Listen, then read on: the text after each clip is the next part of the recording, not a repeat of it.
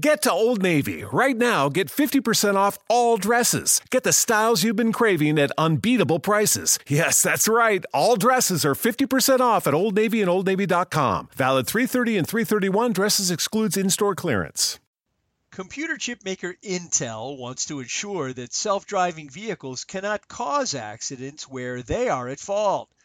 Intel is publishing a set of standards based on mathematical formulas that will govern the behavior of robot cars and trucks. If they're adopted, Intel argues the standards will bring certainty to questions of liability and blame in the event of an accident.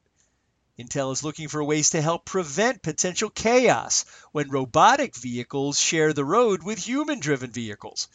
If endorsed by the auto industry and regulators, Intel standards would also form the basis of software in the vehicles to ensure the rules are followed. For Automotive Engineering Magazine, I'm Lindsay Brooke, and that's this week's SAE Eye on Engineering.